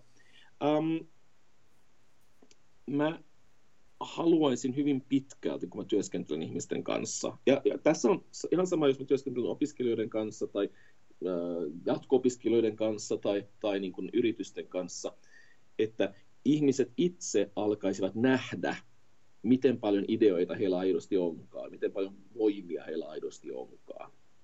Ja se on aika paljon ohjaaminen, jos, jos sitä nyt voisi metodiksi ehkä kutsua. Ähm, on paljon sitä, että, että sä niin kuin et, taas mun vanha ohjaaja, sori että mä katkaisin, mun vanha ohjaaja käytti analogiaa, jota mä myöskin rakastan. Hän sanoi, että ihmiset ei ymmärrä, mitä tarkoittaa niin kuin ohjata esimerkiksi väitöskirjaa. Ihmiset kuvittelee, että se on se, että sä otat ihmistä kädestä ja sitten sä niin kävelet sen ihmisen kanssa niin kuin sysimustan ää, metsän läpi. Ja sä oot, ei tämä ole läheskään sitä. Ei ohjaaja ole läheskään niin tärkeää, läheskään niin läsnä. Ohjaaminen on vähän kuin se, että joku on keskellä yötä pudonnut järveen. Mistä hän on pudonnut, ei tiedetä, mutta hän on pudonnut keskellä järveä pilkko pimeä, ei ole pienentäkään aavistusta, hän on pakko uida jonnekin, jotta hän säilyisi hengissä. Ohjaaja on se tyyppi siellä rannalla, joka huhuilee tänne päin, tänne päin, ja toivon mukaan sun ääni kantaa just sen verran, että se ihminen pystyy uimaan sinne rantaan saakka. Ja tavallaan tämä on ehkä mitä tapa tekee niin organisaatioissakin. Sä huhuilet siellä hieman, sä, sä annat vähän niin kuin ideaa siitä, että mikä voisi olla hyvä suunta eteenpäin. Sä, sä niin kuin huhuilet siellä, Uh, mutta se niin kuin taisteleminen, se, se uiminen siinä jääkylmässä vedessä, se jää silti organisaation tekemiseksi. Se jää silti niin kuin ohjattavan tekemiseksi. Me usein niin kuin johtajuuden ympärillä mietitään, niin kuin, että tämän ajan vaatimukset ovat tietynlaisia. Mm-hmm. Mm-hmm. Missä määrin se, mikä, mitä meiltä vaaditaan johtajana, on jotakin, joka elää juuri tässä hetkessä, on tämän ympäristön vaatimusta, ää, ja missä määrin johtajuus sit lopulta on ikuisia totuuksia? Niin, uh, siis onhan, sehän on, on taas sekä että. Mm. Mun mielestä se, että kaikki johtajuus olisi niin kuin ikuista, niin se on, se on aika höpö idea, koska uh, kyllähän vai, ja sitten täytyy mennä aika syville vesille, että löytää ne niin kuin aidosti ikuiset jutut. Tietenkin niin kuin, ä, tietyt asiat, kuten no, johtaja nyt pitäisi olla luotettava, hyvin harvoin niin kuin löytyy tilanne, jossa aidosti luihu ä, niin kuin johtaja on, pystyy olemaan aidon tehokas. Ja näin. Ää, mä luulen, että se, se, mikä me ehkä unohdetaan, on se, että ei kyse ole ainoastaan siitä, että jokaisessa ajassa on, on niin kuin tietyt osaamiskentät, jotka on tärkeitä. Just nyt pitäisi jotenkin ymmärtää digitaalista muutosta ja ollakseen hyvä johtaja melkein tasolla kuin tasolla. Uh, mutta tämän lisäksi hän tulee tietenkin se, että se konteksti, jossa me eletään, niin se vaikuttaa johtajuuteen myös niin kuin tulkinnallisella tasolla. Et jos nyt meillä tietenkin on Donald Trump valkoisessa talossa, ei ehkä kovin moni suomalainen johtaja mieti, että no, mutta se vaikuttaisi jotenkin heidän johtajuuteen. Mutta tärkeää on se, että kaikki tietää nyt, on, kaikki on nähneet Trumpin, kaikki niin kuin ovat jutelleet jollain tasolla siitä. Ja tämä tarkoittaa, että jos sit johtaja eräänä päivänä tekee jotain, joka muistuttaa alaisia jostain, mitä Trump on tehnyt, niin tämä, tällä tulee olemaan vaikutus. Et tietenkin tämä kontekstuaalisuus, se, että johtajuutta jatkuvasti tehdään tilanteissa, jossa on tulkinnan varaa ja jossa tämän, tämä hetki ja hyvin moni asia tässä hetkessä vaikuttaa siihen, miten nämä tulkinnat tehdään. Tämä on niin kuin, tärkeää ymmärtää. Et me voidaan niin kuin, tavallaan jäädä oman kontekstimme vangiksi. Me yritetään jo, yritettiin johtaa ikuisilla totuuksilla, mutta kun nyt ne penteleet vaan näkee silti semmoisen oranssin reality TV-tähden siinä johtamassa, niin, niin jopa ne ikuiset totuudet voidaan tulkita väärin. Että tavallaan tämä on, tämä on niin kuin ehkä yksi niistä syvimmistä ristiriidoista, mitä johtajuudessa on. Se on sekä ikuista että uskomattoman tähän hetkeen sidottua. Ja siinä Eli niin kuin... taas kerran paradoksaalisesti totuutta pitää etsiä molemmista suunnista. Pitää ymmärtää niin kuin ne ikuiset elementit, mutta sitten ei, ei voi niin kuin paeta sinne. Niin kuin, et, olen löytänyt ikuiset totu, ikuisen totuuden johtajuudesta ja toimin sen mukaan ja olla ottamatta huomiota, muut, huomioon niin kuin muuttuvia ympäristön vaatimuksia. Siinä, siinä on amerikkalaiset ennen kaikkea, niin nehän rakastaa aina viitata takaisin Abraham Lincolniin. Toki, joo Abraham on heille, heille se niin kuin jotenkin se, se ideaalien ideaali, se, se täydellinen johtaja. Ja olisihan se aika huvittavaa nähdä, miten Abraham Lincoln tänään johtaisi esimerkiksi suuryritystä. Öö, hänen niin kuin hieman haparoiva tapa puhua, hänen hieman kömpelö olemus, hänen syvästi niin kuin, hän oli hyvin mietteliäs. Tänään me varmaan sanottaisiin, että hän, hän niin kuin kärsi niin kuin kaksisuuntaisesta mielialahäiriöstä. Eihän nämä kuulosta asioita, jotka tänään niin kuin olisi, nähtäisi niin kuin johtajana, johtajalta niin kuin hyvinä asioina. Ja mä luulen, että hän oli täydellinen johtaja siinä ajassa, kun hän eli. Ja hänellä, hänessä oli myös piirteitä, jotka varmaan ovat ikuisia. Mutta se paradoksi on just se, että ne oli piirteitä, mutta oli silti se konteksti. Ja se voi kuulostaa nihilismiltä, koska me sitten päästään semmoiseen, että no joo, millään ei oikeastaan ole mitään väliä koska. Mutta äh, ne hyvät johtajat, jotka mä oon tunteneet, tuntenut, niin kyllähän ne aina ovat pystyneet silti hallitsemaan sitä, että he ovat tienneet, että juu, että on, on tiettyjä periaatteita, joita ei voi murtaa. Sun, sun täytyy niin kuin osoittaa luottamusta saadaksesi luottamusta ja, ja näin poispäin mutta ovat samalla olleet herkkiä sille, että miten pelokas organisaatio tulkitsee asioita eri tavalla kuin hyvin niin kuin, itsevarma organisaatio. Ja tämähän on aina se kohta, jossa näillä monet johtajat, joiden kanssa näitä keskusteluja käynyt, jotkut ovat olleet keskijohtaja, jotkut ihan huippu, huippujohtajia, niin tulee aina semmoinen niin kuin, jossain vaiheessa semmoinen huokaus, että no ei nyt taas. Taas sä palaat tuohon niin o ena sidan, o andra sidan, toisaalta, mutta taas toisaalta. Mä sanon, joo, mä oon hyvin pahoillani, mutta ehkä se on just se, mitä johtajuus on, että me palataan aina tähän samaan lanaan.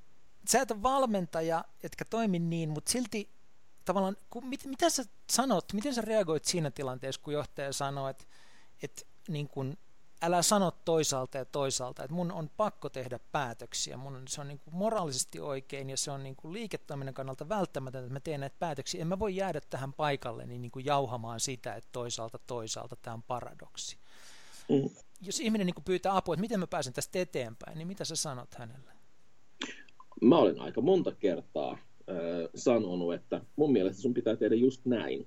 Ja antanut hyvin selkeän, niin kuin okay. mun mielestä sun pitää aidosti antaa potkut. Valita. Ei, jossain, valita. Tehdä se valinta ja mä tekisin tämän valinnan. Mutta mä kyllä jatkan ja totean, että mutta voin mä tietenkin sanoa, että anna sille potkut ja, ja sit sä voit, kun joku tulee kysymään, niin sä voit sanoa, että mut kun alat sanoa. Mä oon ihan ok sen kanssa.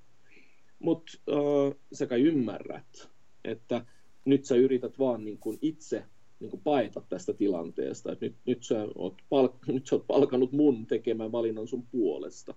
Ja mä voin tehdä sen helpommin kuin sinä, koska mä en joudu tavallaan elämään sen kanssa.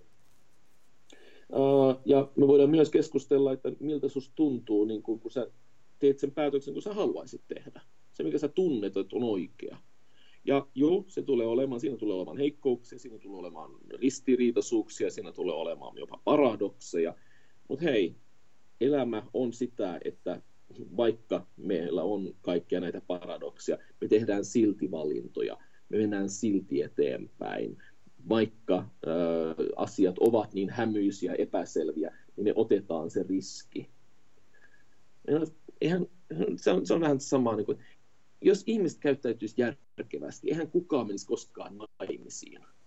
Se on aivan järjetön niin kuin, lupaus todeta, niin kuin, että juu, minä tulen rakastamaan sinun loppuelämäni.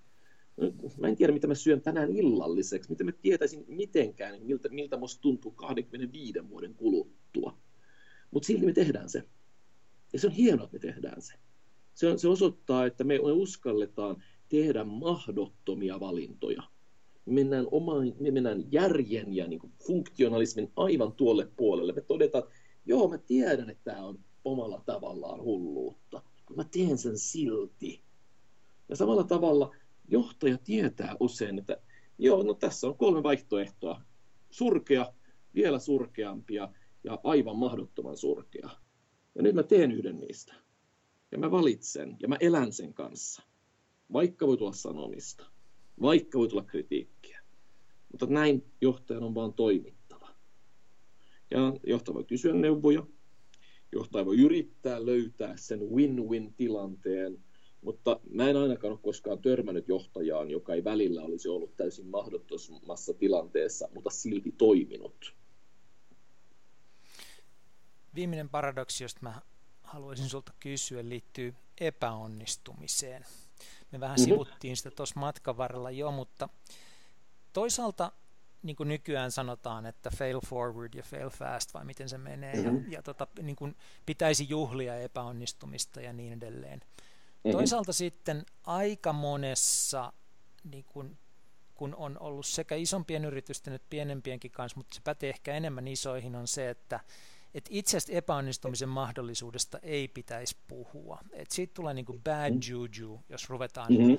ruvetaan puhumaan epäonnistumisista, ja, ja sellainen johtaja, joka mainitsee sen, että tämä hanke voi mennä kiville, niin, niin tota, ei ole hyvä johtaja. Mm-hmm. Niin miten, mitä, ajat, mitä sä ajattelet epäonnistumisesta? Mulla on kaksi, äh, kaksi niin kuin ehkä pääajatusta epäonnistumisista. Ähm, olen aivan samaa mieltä sun kanssa siitä, että meillä on ehkä vähän tämmöinen äh, tämä, tämä niin kuin epäonnistumisen kultti, tämä hei, let's have a fail day ja näin, niin, niin siitäkin voi tulla vähän, vähän niin kuin hassu. Uh, on, kaksi, on kaksi asiaa, mitä mä niin kuin oikeasti mietin epäonnistumisessa. Yksi on se, että me puhutaan liian ehkä vähän siitä pienestä epäonnistumisesta tai osittaisesta epäonnistumisesta. Mutta jopa menestynein projekti niin sisältää useimmiten ainakin semmoista 10-15 prosenttia epäonnistumista. Ei mennyt ihan niin kuin Strömsössä, mutta meni aika hyvin. Ei, ei, mennyt niin kuin, ei ollut saavutettu ihan niitä asioita, mitä oli luvattu tai haluttu, mutta tarpeeksi monta, ettei kenenkään joutu, kenenkään ei tarvitse hävetä asiaa. Että tämä osittaisuus kiehtoo mua. Se, että me voidaan niin kuin onnistua, mutta sen onnistumisen sisällä voi olla tämmöisiä epäonnistumisia. Um, ja mä luulen, että mä, mä jopa aloitan sen kirjan sillä toteamalla, että johtaja aina epäonnistuu. Joo.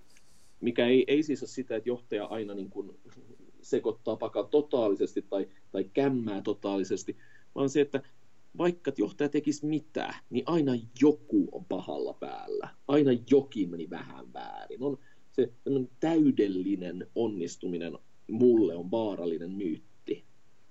Uh, Joo, äh, voi sulla tietenkin olla Saksa-Brasilia siinä viime jalkapallomaailmanmestaruudessa, joka oli aika selkeä voitto.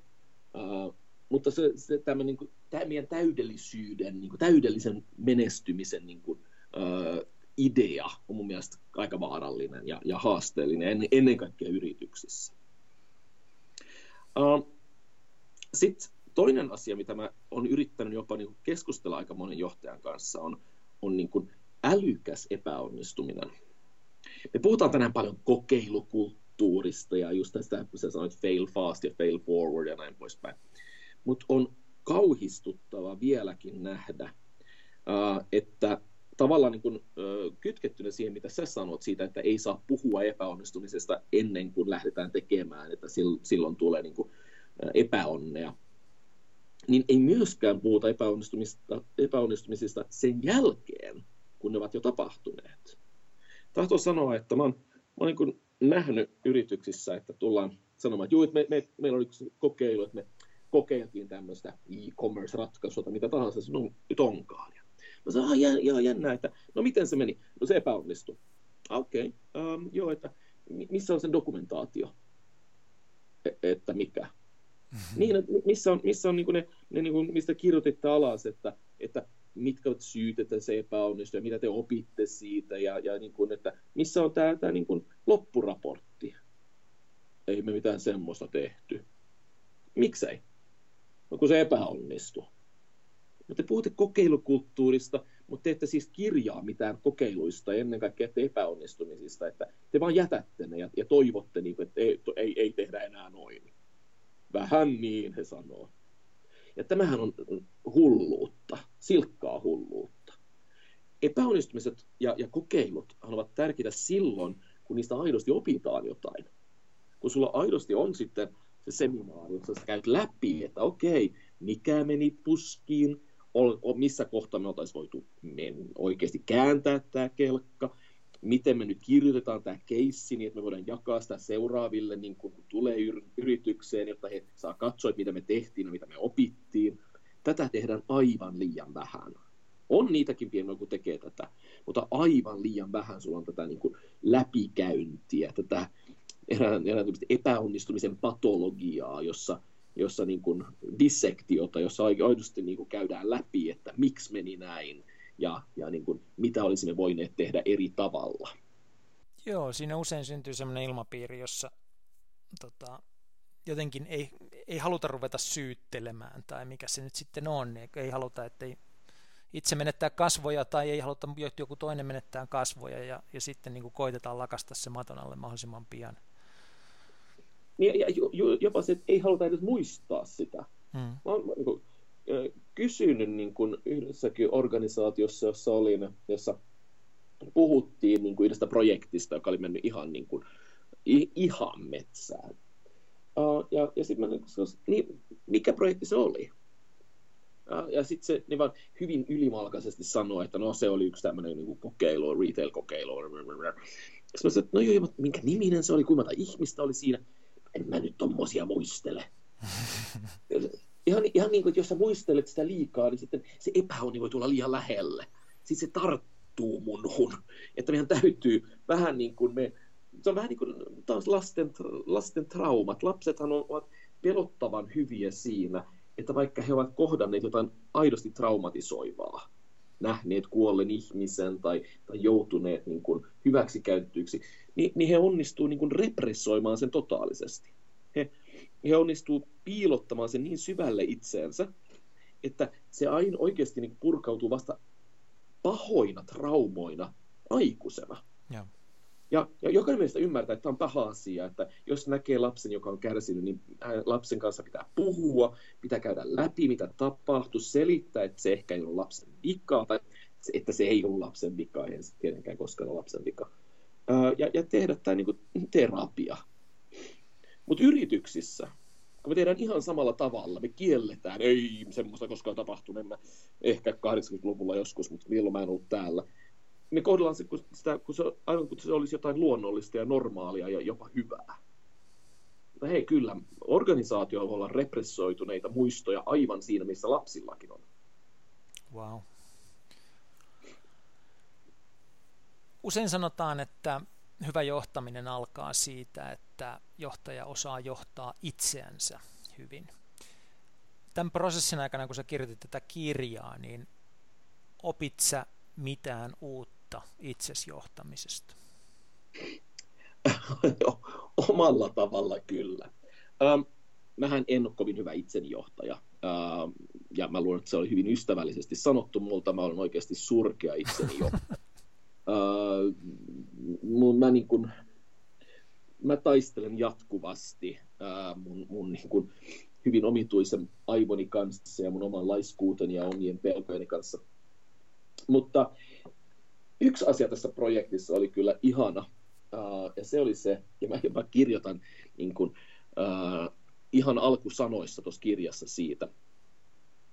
Uh, mä, kuten sanoin, niin, niin tämä tuli siitä, että mä löysin pari kolumnia, joissa oli niin pätkiä, jotka on melkein niin valmiita. Ja, ja sitten mä olin niin miettinyt näitä paradokseja. Ja se hetki, jolloin että siitä kirjasta tuli kirja, oli kun mä aloin miettiä, että hei, miten pitkä kirjan pitää olla? Ja mä olin vastaus siihen, että, että lyh, koska se ei ole mikään hirveän pitkä kirja, se on ihan aidon kirjan kokoinen, mutta ei mm, mikään... Mm, parisataa sivua, ja, joo. Joo, 180 muistaakseni. Öö, ja mä tiesin, että se on, tarkoittaa, että vähän alle 40 000 sanaa. Öö, oikeastaan mä tiesin, että se oli aika lähellä 36 000 sanaa. Öö, ja se, hassua kyllä, se on, se on ö, aika tasan tarkkaan yhtä pitkä kuin vaaralliset ideat. Ja sitten mä ajattelin, että mulla on, mä olin kerännyt näitä niin kuin vastakohtia ja vastakohtapareja, ristiriitapareja. Sitten mietin, että hetkinen, että 36 000 sanaa. Jos mulla on 2000 sanaa alkusanoja ja 2000 sanaa jäl... siis se tarkoittaa, että mulla jää 32 000 sanaa. Ja jos mä jaan sen kahdella, niin, niin sitten mä olen 16. Sitten mä tajusin, että ei tämä tarkoittaa, että mun pitää tehdä 16 vastakohta paria, ja jokainen näistä kappaleista on tuhat sanaa per. Mm-hmm. Tuossa sanoa, että mä pystyn niinku lajittelemaan ne noin. Että et mä tiesin tasan tarkkaan, miten pitkä jokaisen kappaleen piti olla to the word. Ja sitten, koska mä työskentelen ohjelmassa, jonka nimi on Ulysses, joka on maailman paras niin kuin, sanakäsittelijä, jossa pystyt pistämään niin kuin, tuhottomasti eri tekstiä yhteen ja samaan niin kuin, megatiedostoon. Vähän niin kuin, se on vähän niin kuin, sanan käsittelijän ja, ja niin kuin, tietokannan sekoitus. Ah, jaa, Ulysses. Ulysses, maailman paras, uh, ehdottomasti. Uh, niin mä pystyin pistämään niin kuin, kaikki nämä et, ra, per, periaatteessa niin kuin, riviin. Ja totesin, että joo, joka, jos mä kirjoitan niin kuin, joka päivä tuhat sanaa, niin, niin sitten mulla on yksi kappale valmiina. Ja, ja mä pystyn pistämään pieniä mittareita sinne, koska se, salli myös, se ohjelma salli myös sitä. Ja se antoi mulle erittäin strukturoidun tavan tehdä töitä. Ja kun aina pystyin katsomaan, että no, olet mä nyt täyttänyt ne sanat, kun mun piti, ja olet mä nyt aikaan saanut sen, mitä mä itselleni luvannut, niin, niin se piti mut kirjoittamassa huomattavasti. Siis mä kirjoitin paljon organisoidummin. Uh, ja onhan se nyt aika säälittävää, että piti niin kuin 45 vuotta piti elää tällä planeetalla, kunnes tajuaa, että organisointi, ennen kaikkea kun organisaatio proffa, että, mm. että organisointi voi auttaa tuotteliaisuudessa, mutta mm, jotkut meistä oppii hitaasti, mutta varmasti. Uh, ja, ja tämä niin oli uh, ehkä mulle se itse johtamisen opetus. Mä tarvitsen enemmän organisointia, strukturointia, pieniä selkeitä tehtäviä.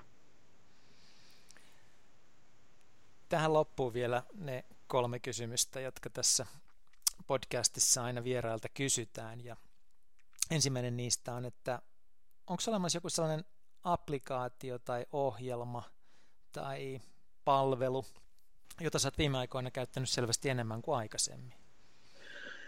Um, mä olen alkanut käyttää uh, ohje, siis se ei ole ehkä pelkästään appisen palvelu, jonka nimi on Blinkist. Joo. Se tekee tämmöisiä lyhennelmiä muun muassa bisneskirjoista, että pystyy joko niin kuin, sä kuuntelet niin kuin parhaat palat tietyistä uusista bisneskirjoista ja näin. Ja pystyt myös niin kuin, saamaan sen ääni, äänitteenä. Joo.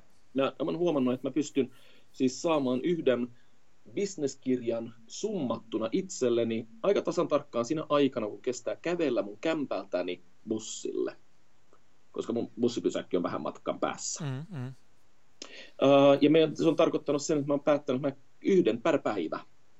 Uh, ja, ja se tarkoittaa, että vaikka ei mitään muuta olisi sinä päivänä saanut aikaiseksi, niin mä oon ainakin saanut aivoihini iskostettu pääideat yhdestä bisneskirjasta.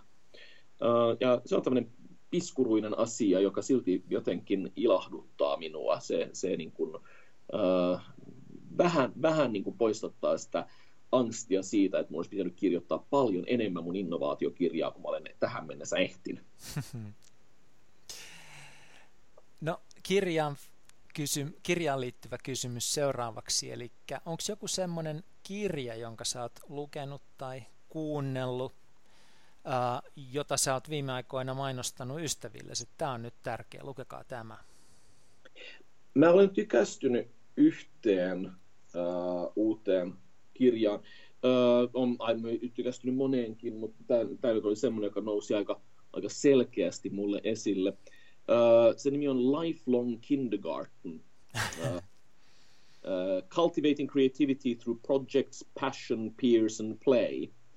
Uh, se on Mitchell Resnickin kirja, ja se on, on niin kuin vähän, uh, se on jännä, koska se on, se on, niin kuin, se on MIT Lifelong Kindergarten uh, tutkimusryhmän uh, projekti, ja, ja se, mikä sai mut niin kuin innostumaan, että se onnistui jotenkin kuvaamaan mielikuvitusta paremmin kuin moni muu. Ja mä vähän niin kuin väsynyt luovuuskäsitteeseen, mutta tämä leikkisä mielikuvitus, tai välillä hyvinkin synkkäkin mielikuvitus, on jotain, mikä kiehtoo mua tänä päivänä, että, että se on ollut sellainen kirja, joka, jota mä olen ihmisille sanonut, että hei, tsekatkaa sitä.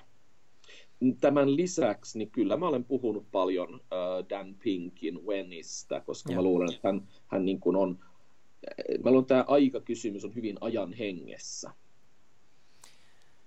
Ja vielä aivan viimeiseksi, sä oot vissiin tällä hetkellä Tanskassa, sun professuuri on siellä. Uh, kun sä oot Suomessa ja vietät täällä oikein hyvän viikonlopun, niin missä sä sen vietät ja mitä sen viikonlopun aikana tapahtuu? Tässä kohtaa pitäisi tietenkin suomalaisen rehdin miehen sanoa jotain luonnosta ja mahdollisesti työstä, mielellään talkootyöstä, mielellään metsästä ja, ja, ja jos sinne saa jotenkin saunankin tungettua, niin mitä sen parempaa. Mä en tykkää luonnosta. Mä en siis tippaakaan. Ja mä, mä oon onnellinen siitä, että mä oon sen verran vanha, että mä en enää välitä, jos ihmiset on sitä mieltä, että mä oon väärässä. Että mä, mä vaan aidosti en tykkää luonnosta. Mä tykkään kaupungeista. Ja se tarkoittaa, että jos se pitää olla yksi viikonloppu Suomessa, joka on oikein onnistunut, se tarkoittaa, että mulle Suomessa on kaksi kaupunkia ja mä pyydän välitässä jopa enkä pyydä Tampereelta anteeksi, hitto ei Tampereelta kannata pyytää koskaan mitään anteeksi. Turku ja Helsinki. Turku tietenkin mun sydämessä, koska siellä syntynyt ja se on silti Suomen ensimmäinen kaupunki, jos se ei mm. enää läheskään suurin. Ja se on tietenkin se, että se on mulle niin tuttu. Siellä mulla vieläkin on rakas tyttäreni, mun rakas äiti asuu siellä vielä. Ja tosiasia on, että mä tulen viettämään ensi viikonlopun Turussa, ää, ja mulla tulee olemaan naisystäväni Lontoosta mukana, joka halusi tulla muun muassa tapaamaan vanhaa äitiäni ja nähdä mun siskoa ja hänen pientä nassikkaansa. Ja sitten on tietenkin toi Helsinki. Se on turkulaisille tietenkin hyvin niin kuin karvas pala sanoa mitään miellyttävää Helsingistä, tuo saarin perustama pääkaupunki, jota hän ei vienyt mukanaan Venäjälle. Mutta onhan se niin, että Helsinki on kehittynyt hirveän paljon – siellä on erinomaisia ravintoloita ja ö, kovasti odotan sitä, että menossa syömään yes, yes, yesiin. tässä kohtapuolin. Että kyllä se menee kaupunkielämiseen joko perheen kanssa tai kulinaarisia seikkailuja harrastaen. Tämä oli fantastinen vastaus, koska sä oot niin kuin lukuisien vieraiden jälkeen ensimmäinen, joka kuvailee näin. Kaik, miltei kaikki muut menevät luontoon, kun pääsevät. Se asuu meissä suomalaisissa joko se todellisuus tai ainakin se vastaus hirveän syvällä. Että. Kyllä mäkin olen valmis menemään luontoon, mutta vain maksua vastaan ja se tulee kalliiksi. Kiitoksia tästä keskustelusta Alfreen ja kiitos kirjastasi Johtajuuden ristiriidat. Kiitos paljon.